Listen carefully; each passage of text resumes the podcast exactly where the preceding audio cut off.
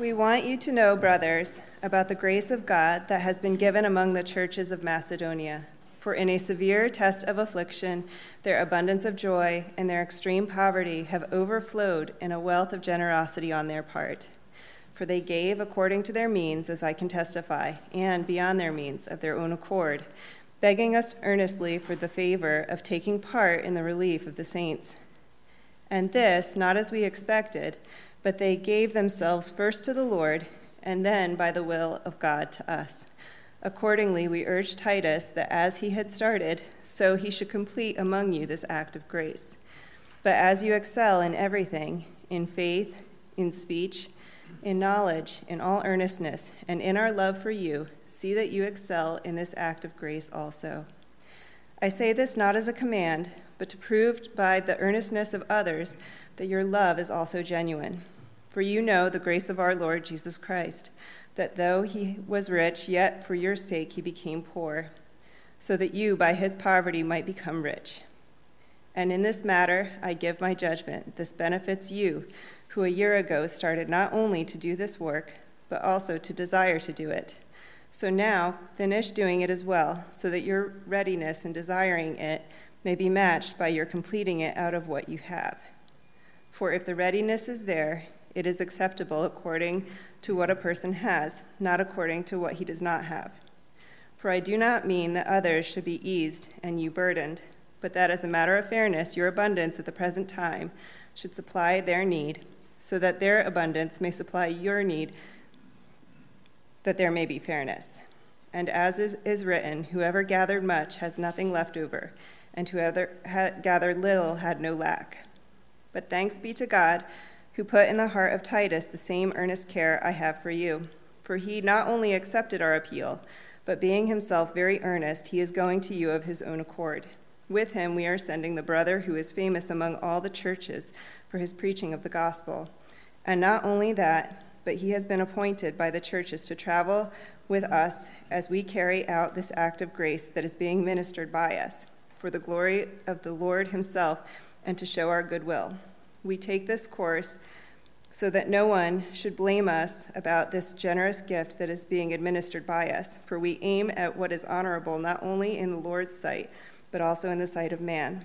And with them we are sending our brother, whom we have often tested and found earnest in many matters, but who is now more earnest than ever because of his great confidence in you. As for Titus, he is my partner and fellow worker for your benefit. And as for our brothers, they are messengers of the church, the glory of Christ. So give proof before the churches of your love and of our boasting about you to these men. This is the word of the Lord.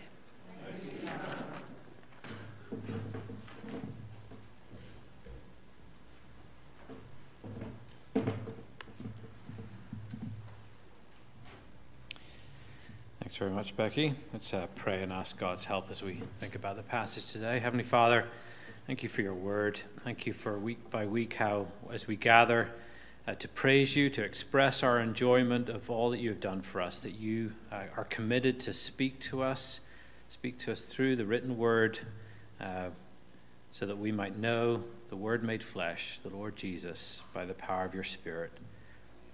Lord, every one of us has had uh, different kinds of weeks. Some have been good, some have been great, some have been hard, some have been discouraging. But we thank you that you are the God who speaks into each of our lives, no matter uh, what point in our journey of faith we are at today, that you are committed to reveal yourself to us. So do that work now, we pray, as we ask it in Jesus' name. Amen. As many of you know, uh, Tara and I were in England last week visiting uh, our son Duncan, and last Sunday we attended a City Centre Church in Leeds in the north part of England, a church called St George's. The service was an encouragement to both of us as we were there, but one of the things from the service I reflected on afterwards uh, was how in the, in the sermon the preacher talked about silence and how the church can often be silent about certain subjects not wishing to address them uh, for whatever reason, the taboo subjects uh, that often are avoided by churches, as mentioned in this sermon, were subjects such as sexuality and politics and money. Well, today we're going to break the silence on one of those topics. Not that we haven't addressed it before, but uh, today we're going to be thinking about money. Given that we're drawing our series on the church, our This Is Us series, uh, to towards a close now, and as we're in the midst of our stewardship campaign, it seemed a good time to think again about what the church says about how we, as Jesus' church, should think about our finances. And we're on very solid ground to spend time thinking about money because the indisputable fact is that the scriptures have a great deal to say about money in various parts of the Bible, Old and New. For example, if you were to just do a quick survey of how much Jesus addresses money and possessions as laid out uh, by the gospel writer Luke, even just in the first 12 chapters of that gospel, it turns out that it comes up nearly every single chapter. Just uh, run through this with me. Chapter 1, Mary's song, the Magnificat, mentions the rich and the poor. Chapter 3, John the Baptist commands tax collectors to stop extorting money from people. Chapter 4, Jesus comes and announces he has come to preach good news to the poor. Chapter 5, Matthew the tax collector leaves everything to follow Jesus. Chapter 6, Jesus says, Blessed are the poor. Chapter 7, John the Baptist is contrasted with those who live in luxury in king's palaces. Chapter 8, the seed of the word of the Lord gets choked out by riches. Chapter 9, disciples are said to leave everything to follow Jesus. Chapter 10, the parable of the Good Samaritan. Chapter 11, the Lord's Prayer, give us our daily bread. Chapter 12, the parable of the rich fool. So that just as one example in one part of the Bible, Luke has a lot to say about money because Jesus has a lot to say about money and the Bible has a lot to say about money. Well, when we turn over to the letters of the Apostle Paul, we find that in his second letter to the church in Corinth, he wrote two of the most important chapters in the entire Bible on money and giving in chapters 8 and 9. Just to give a little bit of context, in chapter 7, Paul recounts how he had got extremely encouraging news from his co worker Titus that the Corinthians had uh, actually received Paul's previous rebuke and admonition uh, well and had repented of their earlier opposition to Paul and his ministry. And now, here in chapter 8, Paul is explaining to the Corinthians that Titus is going to be making a return journey to them, in particular to encourage them specifically with regard to their financial giving. And what Paul then does in this chapter is he lays out a sort of theological framework for why he hopes they will respond positively uh, to Titus's appeal when he, when he arrives. And as such, this, therefore, I think is a good chapter for us to be looking at today in the midst of our stewardship campaign. Here's today's sermon in a sentence it is this that excellent giving in the church flows from right loving, which flows from a gospel transformed heart. Excellent giving in the church flows from right loving, which flows from a gospel transformed heart. So let's uh, see first how Paul gives the Corinthians an example of excellent giving. Look again at verses 1 to 5. We want you to know, brothers, about the grace of God that has been given among the churches of Macedonia. For in a severe test of affliction, their abundance of joy and their extreme poverty have overflowed in a wealth of generosity on their part. For they gave according to their means, as I can testify and beyond their means, of their own accord, begging us earnestly for the favor of taking part in the relief of the saints, and this not as we expected, but they gave themselves first to the Lord, and then by the will of God to us. Now, the context here is that Paul had set up a charitable fund for the Christians in Jerusalem, as the church there had been dealing with poverty from the beginning of their, their existence the end of his first letter to the Corinthians, Paul had asked the Christians in Corinth to take an offering each Sunday to go towards this fund. Later in, in this letter, Paul seems to indicate that they had responded uh, well initially to that. However, in the 12 months that had since passed since the launch of the fund, their initial enthusiasm seems to have disappeared. So Paul spends two whole chapters of this letter seeking to motivate the Corinthians to raise the money that they had pledged. And here at the beginning of the chapter, chapter 8, he draws their attention to the noteworthy example of, of the giving by the churches to their north in Macedonia. The example of the Macedonian churches giving was indeed stunning. Here were churches that they that themselves were going through severe difficulties of their own, experiencing extreme, extreme poverty, and yet out of an overflowing joy, Paul says, they had given with rich generosity. But it was more than just that, Paul writes. They didn't just give as much as they were able. That's usually how we appeal to people to give when we're asking for, for money. Please give as you are able. They gave beyond their ability, Paul says. They begged with Paul to allow them to give to the churches in Jerusalem. Paul says to the Corinthian church, There's your example. You excel in, in so many things. Paul mentions their faith, their speech, their knowledge, their earnestness, their love. He says you need to match your excellence in those areas with excellence in the grace of giving.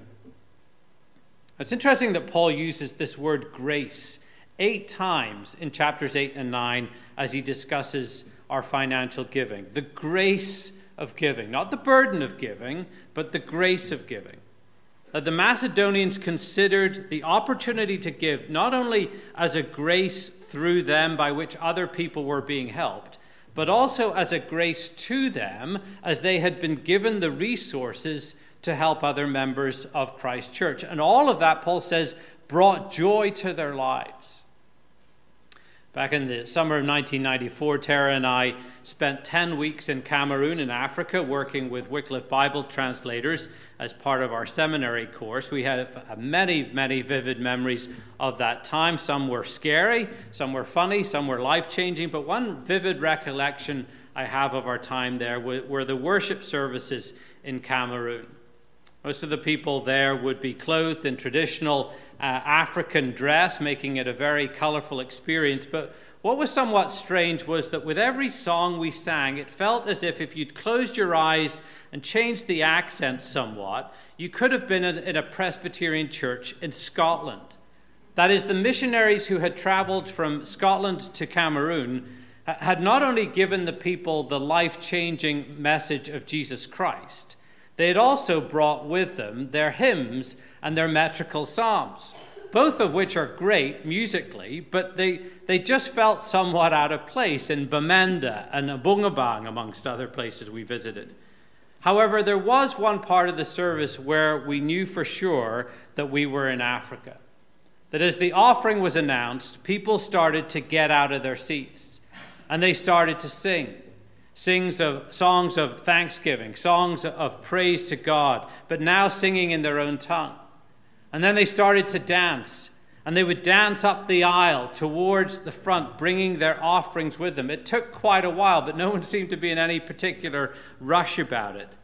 But here was the most striking part of it to me. It was the one time in the service when I noticed that the congregants all seemed to smile. It was the time in the service where their smiling was most pronounced was when they, in the context of what we had discovered to be fairly deep poverty, they were giving their money in the offering. These Cameroonians understood the grace of giving. Now, you know, when Christians get into discussions about giving, it, it oftentimes sort of goes along this line of thought. We say, okay, Christians should give. We understand that. And then the question comes well, how much should they give? And we say, well, the Old Testament minimum standard was, was a tithe, 10%. And, and so then we start to calculate how much that would be based on our salary. And it, well, it seems like a lot of money to us. And so we start looking for loopholes. Well, wait a minute. Is it, is it 10% of gross income or 10% of net income? I don't want to get in trouble with our finance committee, but I actually think you can make a better case from the Old Testament that the tithe would have been on net income versus gross income. I know some of you are already thinking, I like where this is going, but hold your horses because when, because when you come to the New Testament, you really don't see that much about tithing at all. Jesus mentions it in Matthew 23 when he's telling the religious leaders off for not being willing to give beyond their tithes when there were community needs. But here in 2 Corinthians, Paul spends two whole chapters on Christian giving, and he doesn't mention the tithe once. And before any of us kind of heaves a sigh of relief about that, you have to realize that Paul's intention here was not to give us a way to lower our giving, it was to encourage us to increase our giving. I'm guessing that Paul would have said, if you, if you want to use the tithe as a benchmark starting guide, I'm perfectly okay with that. But as the gospel of Jesus increasingly grips your heart, you're going to want to move beyond the concept of tithe to the guideline of sacrifice. Paul provides this example of Christians who, quote, gave beyond their ability. So you start to think, what, what does that actually look like in my life? What would it mean to give beyond my ability? And it seems to me it would surely mean that we start making sacrifices in our daily lifestyle. How much we spend on clothes, how much we spend on travel, on our homes, on technology, on eating out. So that here's the gospel principle that Paul seems to suggest is behind excellent giving. If our giving doesn't tangibly cut into our lifestyle, then we're not excelling in our giving.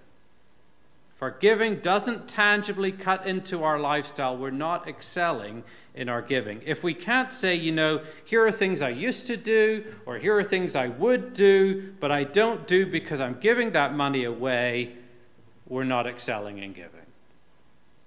Some of you may be fans of the old TV show Everyone Loves Raymond. Uh, uh, Patricia Heaton, who played Ray's wife Deborah in that show, is a Christian. She's publicly spoken about how she had to really grapple with what it me- means to sacrificially give. At one stage in her career, Heaton was, was reportedly pulling in $6 million a year. We may not be able to relate to that, but I think the principle of what she speaks, we can. Listen to what she said. She said, I struggle to keep it simple. Obedience, sacrifice, and modesty are not real popular buzzwords in Hollywood. An issue I'm dealing with lately is do I have too much money and am I being a good steward of it? In fact, I was talking to a friend about tithing, just giving your 10% as opposed to giving until it actually starts costing you something, which is what I think tithing is all about. Here's what excellent giving or excelling in giving is all about giving beyond your ability such that it actually starts to cost you. So the New Testament, I think, raises the bar on our giving. It, and it's a challenge without a doubt. And for some of us, we may say, you know, my giving's nowhere near even 10%. And, and I think what, what today I hope you would do is to say, well, here's a benchmark you can start moving towards. How are you going to get even, start to get closer to that? But even though Paul starts his appeal to the Corinthians with the example of the Macedonian Christians, it's not to guilt them into giving more. Churches are notorious for laying guilt trips on people to give more, but that's not Paul's way. It's not the gospel way. That having given the example of excellent giving, look at what Paul writes next in verse 8. I say this not as a command, but to prove by the earnestness of others that your love also is genuine. Isn't that interesting? Paul says, This is not an order I'm giving. It's more of a heart diagnosis. I mean, you and I know that God doesn't really need our money, right? I mean, it's not as if when the offering plate comes around a little later in this service, it's God's way of saying, you know, my coffers are getting a bit low right now. I really need you to do your bit to keep this kingdom building thing going. No, this is the God whom the psalmist says owns a thousand cattle on a, uh, uh, the cattle on a thousand hills. The point of which is that this whole world, this entire universe, belongs to him. He owns it all already. So, if that's the case, why does he ask us to give so generously, so sacrificially, so graciously? Well, it's for our benefit, not for his. It's for us to keep our own hearts in the right place, seeking the right treasure. Listen to this quote from the New Testament scholar Craig uh, Blomberg. It comes from his book Christians in an Age of Wealth. He says materialism may well be the biggest competitor with the God of Jesus Christ for the allegiance of human hearts in our world today. That's a pretty strong statement, but I, th- I think he's probably right. This isn't a battle of the minds, this is a battle of the heart. It's played out in the field uh, of what we ultimately love. So that, as Jesus puts it in, this, in the Sermon on the Mount, where your treasure is, there is your heart.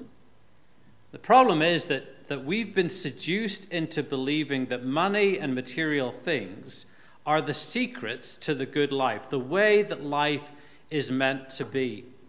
And money has blinded us at least in two ways. First of all, it tricks us into believing that it is what provides ultimate safety and security in life. It's the net that deceives us into believing that as long as we have this, then we're going to be okay. I might lose my job, but in the end, it's not going to matter because I've stashed away all this, these resources in my savings and my investments, so I feel secure.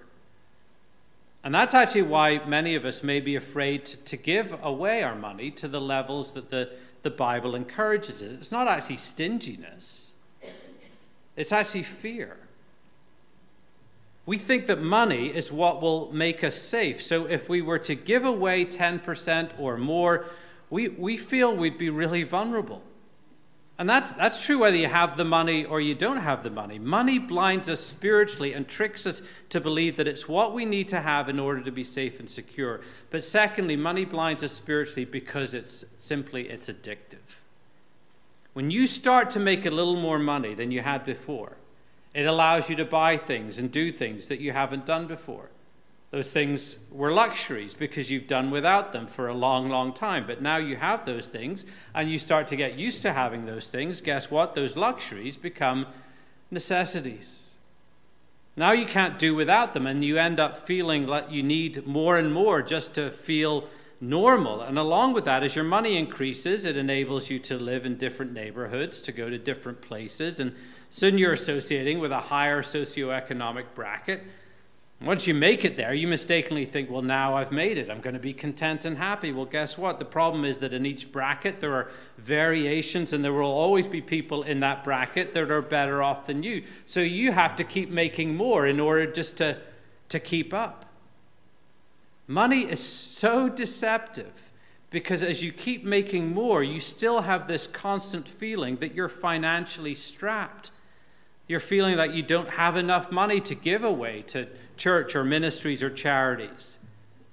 And the reality is, of course we do. You and I are almost always better off than we think we are. But we've become addicts. We think we just need more just to survive. Our hearts have been deceived so that we love the wrong thing. That's why Jesus in the Gospels keeps warning us that you need to be on your guard against greed. You need to be constantly plying yourself with questions, always suspicious of your own spending. So you ask yourself questions like by, by buying this, what, what am I communicating about, about what I really love? Do I really need this? Do I really still need more?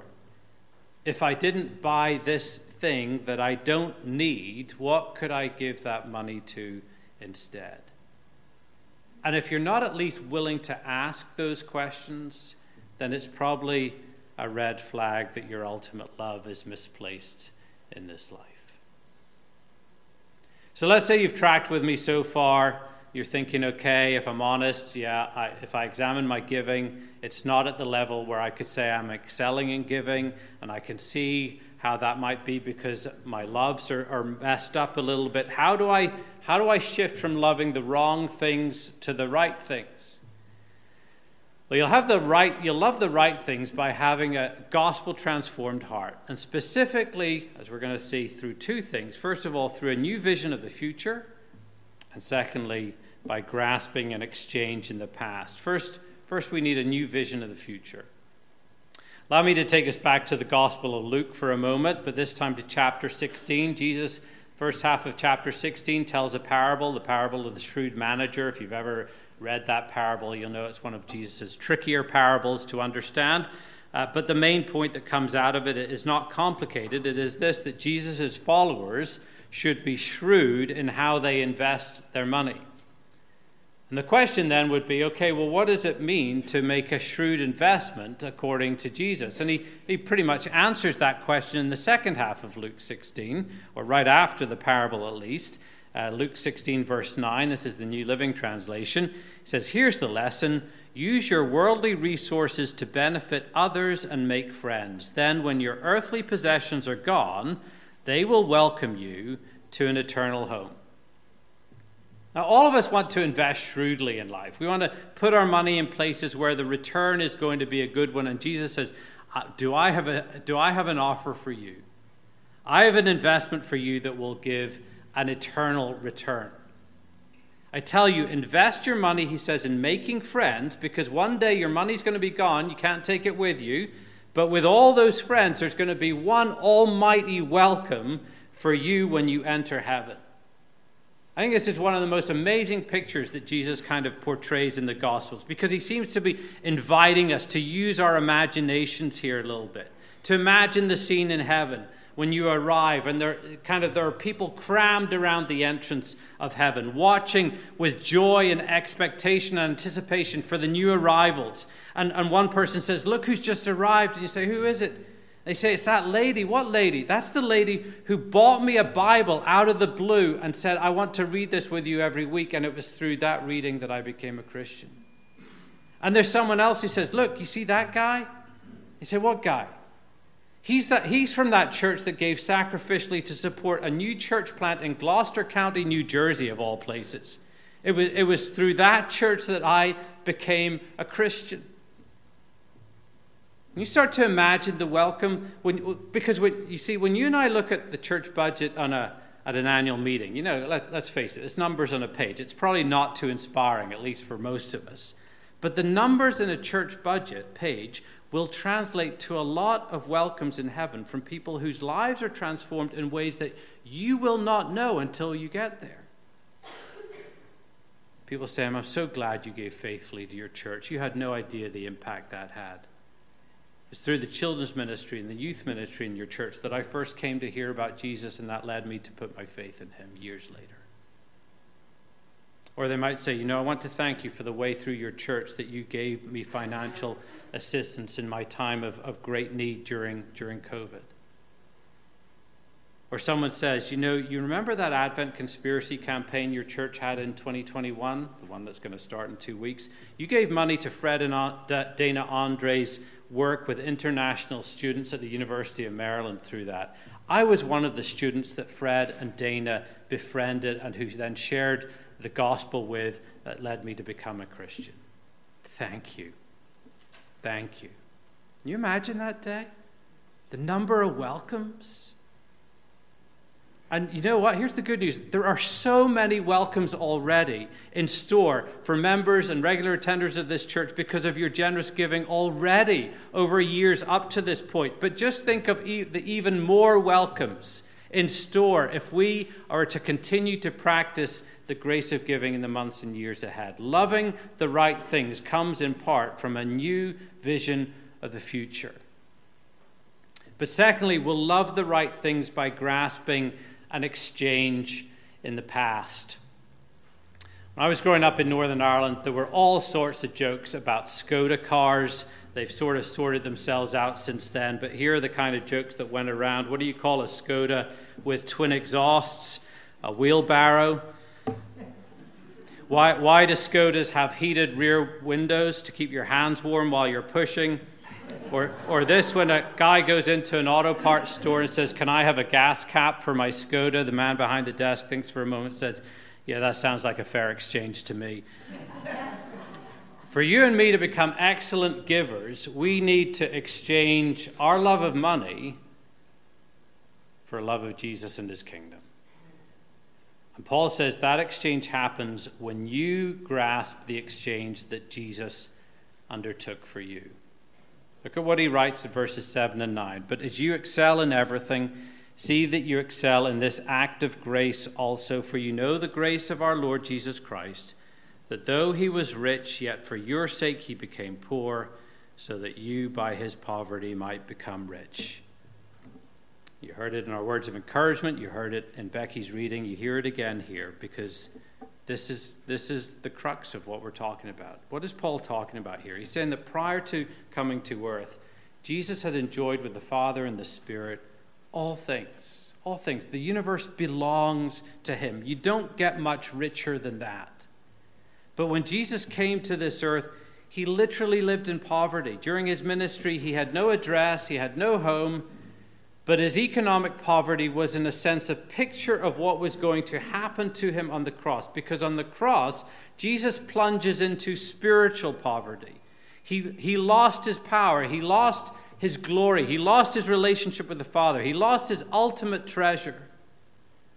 He liquidated everything he had for us, the spiritually poor. Why did he do that? He did it to pay the penalty for, amongst other things, our greed and our love of money and material things, so that we could be forgiven for that and inherit eternal life. That only by paying that penalty could we indeed be forgiven and enter the kingdom. It was an act of sheer radical grace on Jesus' part. And Paul points to this exchange because, because he says, here's the deal. If your money is your ultimate good thing, which you'll know by how much it consumes your thinking and your planning, how much of your happiness is built on your latest purchase, how hard it is for you to give your money away sacrificially. If your money is your ultimate thing, it's because you have not experienced this radical grace. You lack the, the inner wealth of knowing that Jesus was willing to give up everything for you. He was willing to pay anything for you. And Paul is saying if you know that, if you know how much you're treasured, then you know what it does to your view of money? Your money just becomes money.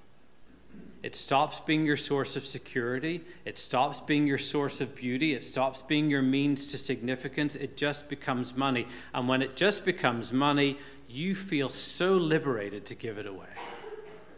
You're liberated to give it to the poor, to give it to ministry, to give it to and through this church and other organizations. You start to love blessing others through your generosity instead of building your identity through what you have. Though he was rich, yet for your sakes he became poor, so that through his poverty you might become rich. You can love Jesus or you can love money, but you cannot love both at the same time. If Jesus is not your ultimate love, you need to exchange. So, what difference does it make to know what you now know, maybe a little bit more than you knew 30 minutes ago? I conclude with this story that some of you have heard before. It was uh, actually told by Haddon Robinson, my preaching professor. He's now gone to glory. Someone needs to keep telling this story, and so every few years I tell this story because some of you haven't heard it. And I say it with apologies to Sonia and all cat lovers amongst us because the story goes like this A man in New York City had a wife who had a cat. Actually, the cat had her. She loved the cat, she stroked it, she combed its fur, she fed it, she pampered it. And the man detested the cat. This is not autobiographical, I just want to say.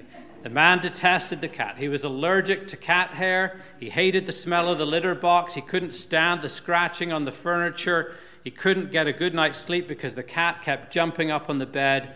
And so one weekend, when his wife was out of town, he this is just how the story goes. He puts the cat in a bag with some rocks, he dumps it in the Hudson River, and he utters a joyful goodbye to the cat. Well, his wife returns. She can't find the cat anywhere. She's overwhelmed with, with, with grief. And, she, and so he says to her, Dear, my dear, I know how much that cat meant to you. I'm going to post that our cat is missing on social media, and I'm going to give a reward of $500 to anyone who can find our cat. No cat shows up, so a few days later, says, Honey, Buttercup, you mean more to me than anything on this earth. If that cat is so precious to you, it's precious to me. I'll tell you what I'll do. I'll raise the ante. We're going to increase the reward to $1,000. Friend saw the post, said, You must be crazy. There isn't a cat in this world that's worth $1,000. To which the man replied, Well, when you know what I know, you can afford to be generous. When you know what we know, when you know what the future holds and what exchange was made for us in the past, we as Christ Church can afford to be radically generous. When we know what we know, when we know the gospel, we can afford to be generous because this is who God has made us. This is us. Let's pray. Father, passages like this hit, a nerve because all of us uh, have an interesting relationship with our money, our finances. For uh, some, some of us, it's just it's a struggle. It's hard. It's been a hard thing all our lives to know how to relate correctly to our money. And we confess that we have let it define us in more ways than we perhaps are aware. We've sought to find our identity through what we have. And yet, here is an invitation to find true, our true identity, to find true meaning in you, so that you change the way we think about ourselves, we think about others, we think about this world, and you create a people of generous, radical uh, giving, people who are generous at the very heart. We pray, Lord, that we're not being guilted into doing what you call us to do, but we, our hearts are transformed by what Jesus has done for us, that he who was rich became poor so that we might become rich. Give us ears to hear, we pray, for we ask it in Jesus' name. Amen.